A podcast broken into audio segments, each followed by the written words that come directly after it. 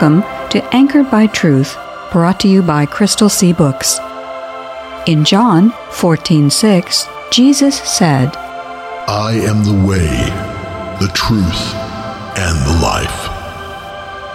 Our goal is to encourage everyone to grow in the Christian faith by anchoring themselves to the secure truth found in the inspired, inerrant, and infallible Word of God.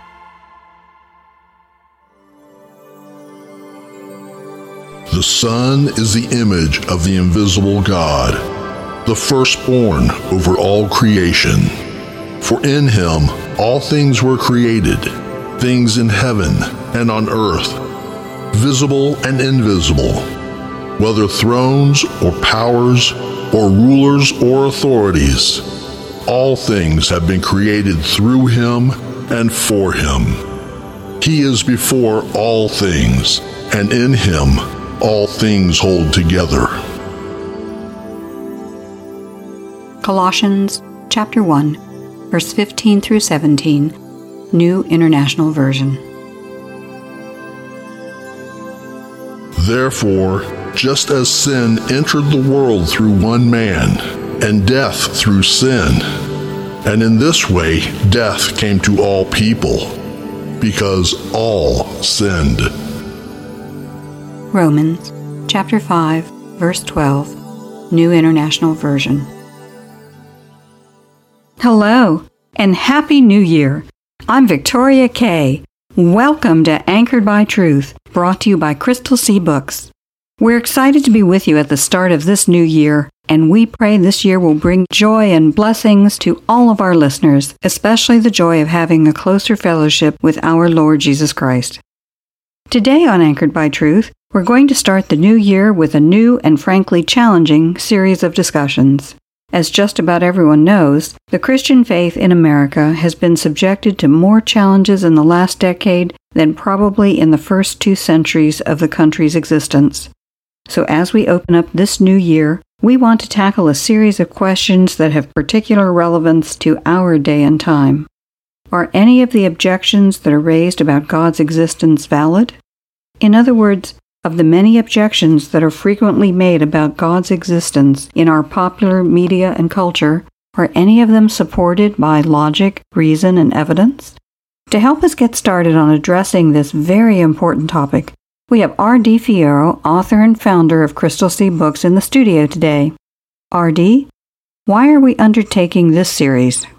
Well, first, let me wish everybody a happy new year, and we hope this will be a prosperous and blessed new year for all of the Anchored by Truth listeners.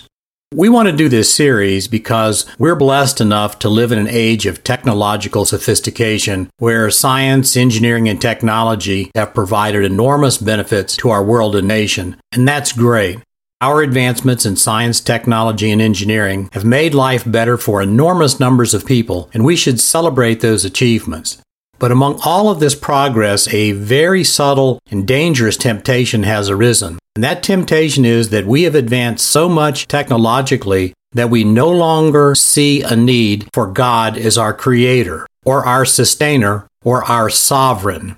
That temptation, because we've advanced and grown in areas that have made our life better, has begun to intrude into our national character that says basically that we've got it all figured out and that we really don't need God anymore to be our daily companion, to be the one who created everything and who sustains everything.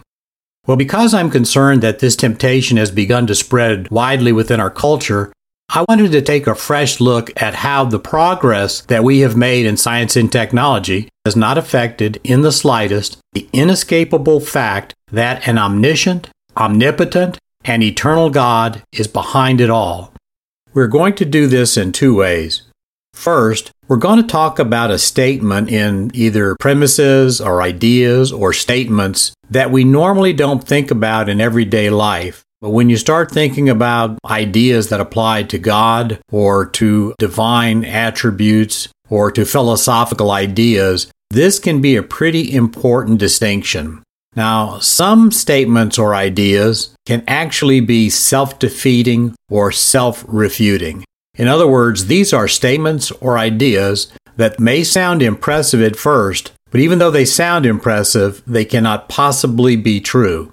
By contrast, there are other statements or ideas that are irresistibly true.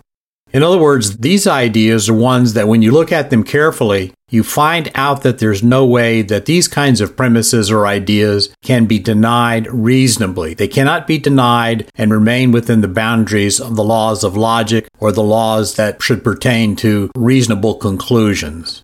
So, we're going to take a look at the distinction between these two kinds of premises or ideas, and we want to see which ideas are self defeating or self refuting by contrasting those with other statements or ideas that are irresistibly true. Or I sometimes say that these ideas are affirmed in dissent, which is to say, if you disagree with the idea, you actually have to use the idea in the disagreement.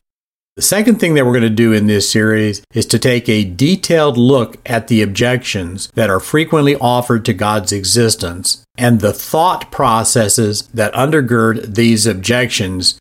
And as we do, I think we're going to discover that we can not only rest assured that the Bible is the inspired, inerrant, and infallible Word of God, but also that all our advancements in science and in being able to understand our world actually underscore our assurance that the Bible is the Word of God. Wow. This sounds like it's going to be a series with a lot of head scratching and maybe some headaches. But it also sounds like it's a series we really need to pursue. So, to do that, we've once again asked the lead scientist for Creation Ministries International, Dr. Jonathan Sarfati, to join us for several of our shows to bring his unique insights and, frankly, vast learning to this very important subject. So, RD, what are you calling this series? I've titled this series The Lord of Logic. You know, it's not uncommon to hear people say in our day and age something like, Well, you trust in your faith, but I trust in logic, reason, and science. So when they make that kind of a statement, what they're trying to do is to set logic, reason, and science in direct opposition to faith, as though those things, logic, reason, and science, and faith somehow had an antagonistic relationship to one another. Well, it's a completely false dichotomy that tries to say that if you are a Christian and if you believe in the Bible, you have somehow abandoned science and logic. Well, nothing, of course, could be further from the truth. Some of the greatest thinkers of the last two millennia and some of the greatest scientists of all time have been devout, Bible believing Christians who subscribe to the notion of biblical creationism. Now, we covered this subject fairly extensively in our Truth in Genesis series, which we launched early in 2020. And anyone who missed that series can just go to crystalseabooks.com and review it at their convenience. That's why we don't want to take up too much time today covering that material. It's available for free for anyone who wants to get it using your favorite podcast app. That's a good note because it allows people to go back and look at that series and see what it has to say about the relationship between science and biblical creationism. And then this series will kind of supplement that, we hope, in a new and different and fresh way. Anyway, overall, we want to combat the notion that the Christian faith somehow rejects trust in logic and reason. So there's one easy way to begin this kind of a discussion, and that's to remind everyone of what we heard in our opening scripture. Anything that exists only exists because God created it, and that includes science and logic. So Jesus is the Lord of logic, just as Jesus is the Lord of everything. But beyond just that simple statement, through this series, we are going to demonstrate that not only is Jesus the Lord of logic, but also that logic, properly understood and applied, is a reliable guide that will always lead you back to the Lord. Now, initially, I wanted to call this series The Lord of Logic and The Logic of the Lord. But. But that is a long title. Though I'll grant you, it does have nice symmetry. And frankly, that symmetry actually points to something important. The Lord has not only created logic, but He has actually ordered the universe, His universe, in such a way that just as with the rest of His creation, His logic, the Lord's logic, carries His divine fingerprint. So it's not a stretch to say that the Lord designed logic but also that the very existence of reason and the principles of reasoning point directly back to Him. Most Christians are familiar with the opening lines of the Gospel of John, which says, In the beginning was the Word, and the Word was with God, and the Word was God. Well, many people, while they know that English translation, may not be aware that the Greek word translated as word in the Word was with God and the Word was God, that that Greek word was logos. Now, this is the very same Greek word from which we get the English word logic. Now, in Greek philosophy, the Logos was an abstract force that brought order and harmony to the universe. But the Apostle John has used that word to point out that rather than order and harmony coming from an impersonal abstract force, they actually come from a personal being. The order, harmony, logic, and organization of the universe arise from a very personal being, and that being is Jesus, and of course, Jesus is part of the Trinitarian Godhead. And so the head scratching and headaches begin. Jesus created logic, but the logic that he created always points us back to him. That is simultaneously astounding, amazing, and mind boggling. But if you think about it, it's not all that different from the relationship between human beings and their creations. Even if a painter doesn't sign his or her work, skilled observers can often tell which painter actually composed the work. Writers and poets have distinctive styles that allow readers to identify an author, sometimes just from a paragraph or two. Even the shape and style of buildings may reveal the name of an architect or builder. So, I guess it really shouldn't be surprising that all parts of the created order, including the non physical parts of it, such as language and logic, point directly to an intelligent, personal, but staggeringly powerful being that we call God. So, what kinds of subjects are we going to tackle during the series? Well, I think we'll start out by spending a couple of shows thinking about thinking. Thinking about thinking? Really? I'm not sure I even want to ask what that means. Well, here's the point. When most of us are navigating our everyday lives, we employ logic and reason unconsciously. But sometimes, when it comes to faith or religion, all of a sudden we will accept premises that sound impressive but really are not, and we will accept those impressive sounding premises without thinking them through such as when we don't question certain assertions, even though we know logically that assertion can't be true because it's what you call self defeating or self refuting. For instance, if someone states, there is no such thing as absolute truth, we might not notice that the statement cannot be true. The statement, quote, there is no such thing as absolute truth, unquote, is stated as if the statement itself were absolutely true. So, if it were true, then it would refute itself. Said differently, we could ask someone who said, quote, there's no such thing as absolute truth, unquote, whether that statement is, quote, absolutely true, unquote.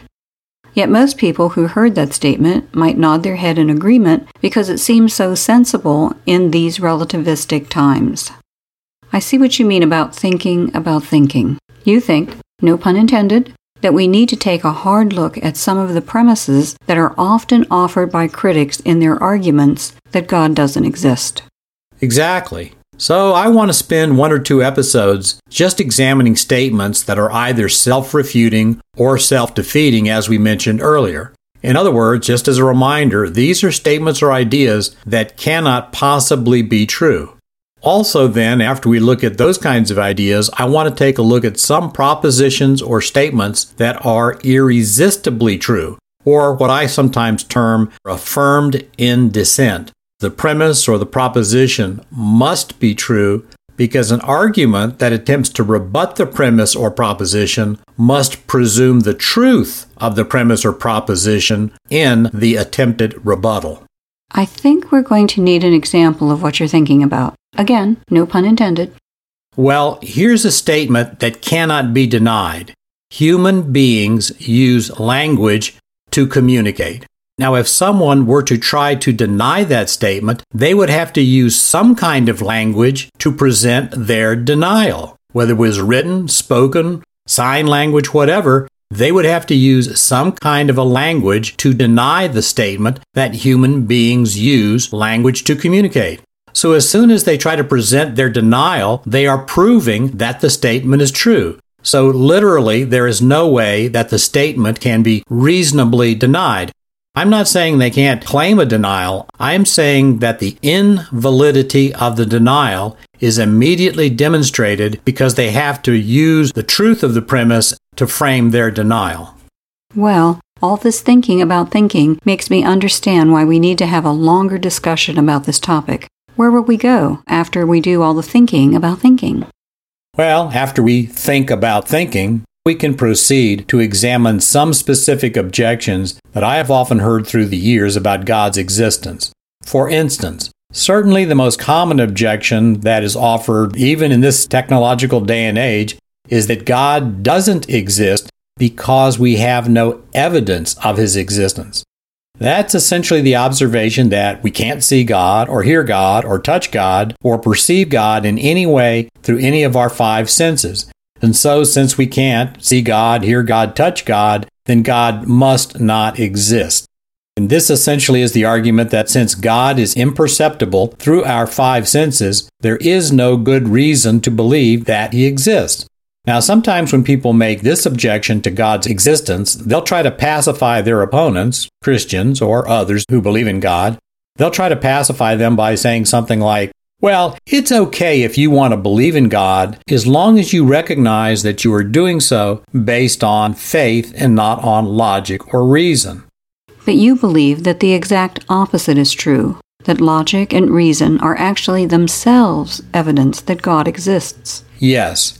Now, I don't want to go too far into this today. I mean, that's the reason that we want to do the series, but here is a very obvious observation. The most popular explanation for the universe's origin today is the Big Bang Theory.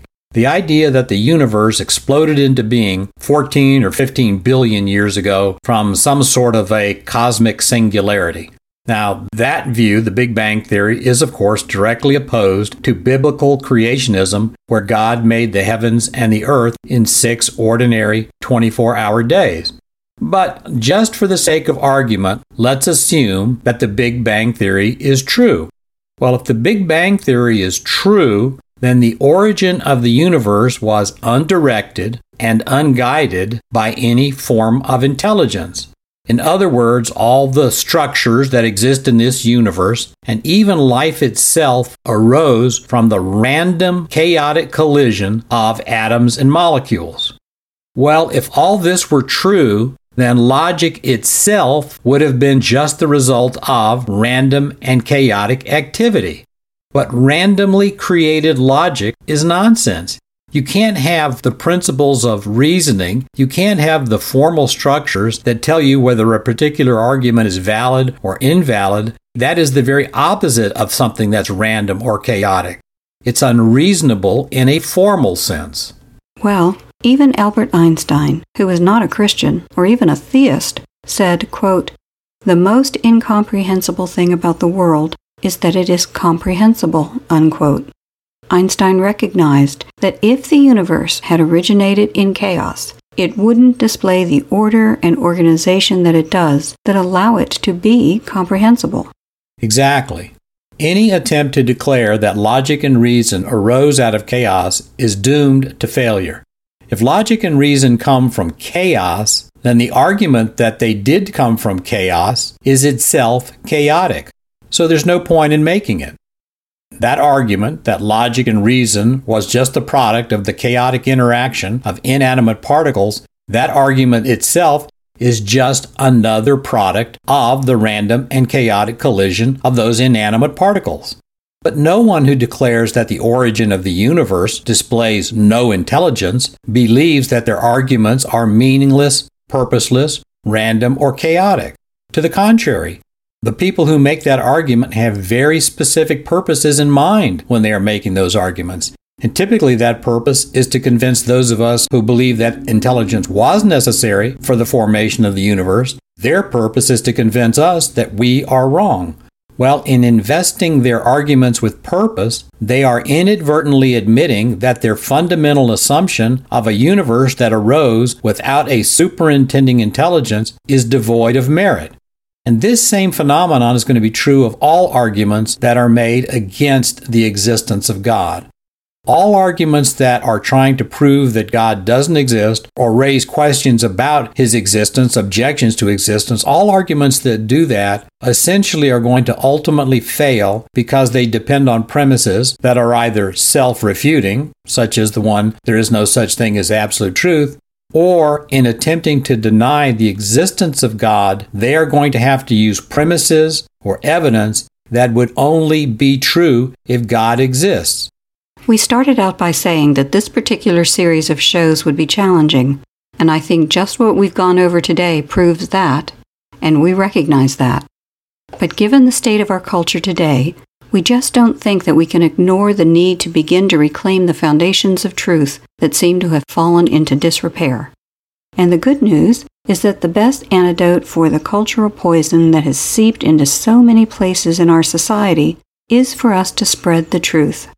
As we have said before on Anchored by Truth, the only hope for restoration in our culture is Jesus. But Jesus himself said that the Father wants to be worshiped in spirit and truth. So, what other objections to God do you envision tackling as we move through this series? Well, the first objection we will tackle is obviously the objection that since we can't perceive God with any of our five senses, there is no evidence that He exists. From there, I want to talk about at least four other objections that I've run across through the years. Which are? Sometimes critics will say that even if God exists, it is impossible for human beings to know of his existence because the kind of being that we conceive God to be is completely foreign to us. He would be completely different from us. He would be completely other than us. In other words, that argument goes God may exist, but he is unknowable. This is effectively, of course, the same thing as saying there is no God, because it means we can live our lives undisturbed by the possibility of his existence. That would certainly allow some people to live their lives without restraint, but I would find that a terribly hollow life. And so would I. But that idea points to another common objection and that objection is that the only reason that many of us believe that God exists, that we believe in God, is because we are seeking some kind of comfort in believing that our lives have meaning. In other words, God only exists in our minds as a sort of psychological crutch. This is the idea that man invented God in his own image to cover over the reality that life actually has no meaning. So the typical person who makes this argument would say that Christians are just afraid to face the fact that life arose chaotically and randomly, has no meaning, and ultimately when we die, there is no afterlife, and therefore the nihilistic attributes of that, that we just hate the nihilistic attributes of the reality of life so much that we have to invent God to give our lives meaning. Of course, the same observation could be made in reverse. Some people might like to find a reason to pretend that God doesn't exist so they can ignore his moral and ethical requirements. So, either side could use the psychological crutch point. Absolutely. But you hardly ever hear anyone bring up the point that you just made. But we hear the other way all the time. You never hear somebody say, well, you don't want to believe in the existence of God because that gives you free license to behave any way you want. But you frequently hear people say, well, you just want to believe in God because when you do so, it gives you comfort and it gives your life meaning, and that's okay, but it's just not true.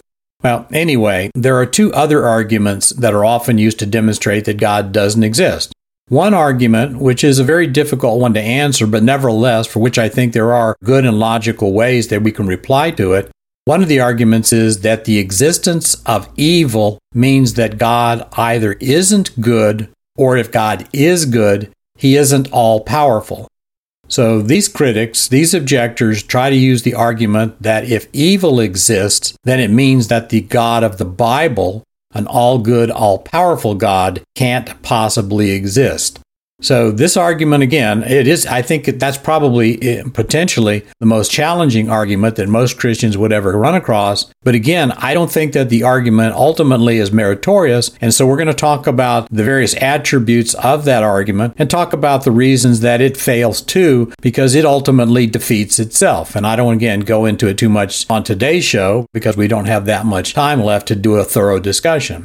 Well, a final argument that you hear about the existence of God or why people who object to the existence of God, especially the Christian concept of the existence of God, is that there are so many different concepts of God that exist around the world that it is impossible to know which, if any of them, is true. Ah, the old bumper sticker, quote, God is too big to fit in one religion, unquote. Exactly. Now, of course, what the bumper sticker argument ignores is that there are many forms of counterfeit money that circulate around the world, that circulate in our own country, but that doesn't stop us from trying to make sure that nobody slips any of that counterfeit money to us. The existence of competing truth claims does not mean that one of those truth claims isn't true.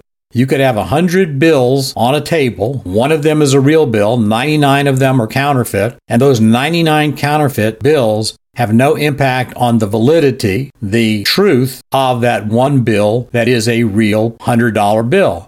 And we've talked before on Anchored by Truth that the way in which we sort among competing truth claims, the way in which we determine which of those competing truth claims is valid, is by using logic, reason, and evidence. And that's what we want to do during this series. We want to take some time to go through, again, all of these objections that are presented, maybe a couple of others, uh, but at least these. We want to show how those objections always come back to the fact that they're dependent on a premise that is self refuting, or they depend on a premise that they disagree with, but they are using the truth of that premise in their argument to make their disagreement. Well, Sounds like we're in for quite a thought provoking journey. Hopefully, not too many headaches. This sounds like a great time to pray.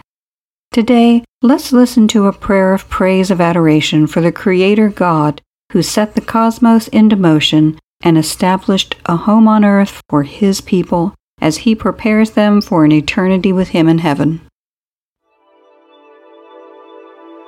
A prayer of praise for the Creator. Mighty and everlasting Father, you are a kind and merciful God. You have given us eyes to see, fingers to touch, ears to hear, and minds to understand. You bring us into the full and certain knowledge of your transcendent, creative, power. When men gazed at the stars and sky, they could perceive the depth, but not measure the distance. Through your grace, man now has the ability to understand that your cosmos is more supremely complex and vast than ever could have been known before. What mortal mind can fathom this magnificence? Praise be to you, Father of the galaxy, and praise to your Son, who created at your right hand. It is because of his descent that we will one day be lifted up. So we pray and give thanks in His name. Amen.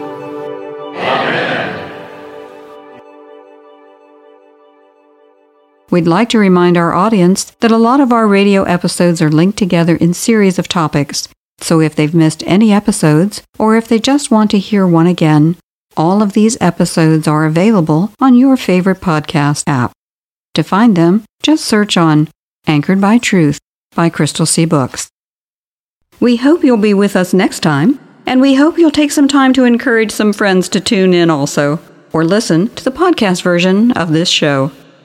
If you'd like to hear more, try out crystalseabooks.com where we're, we're not famous, but our boss is.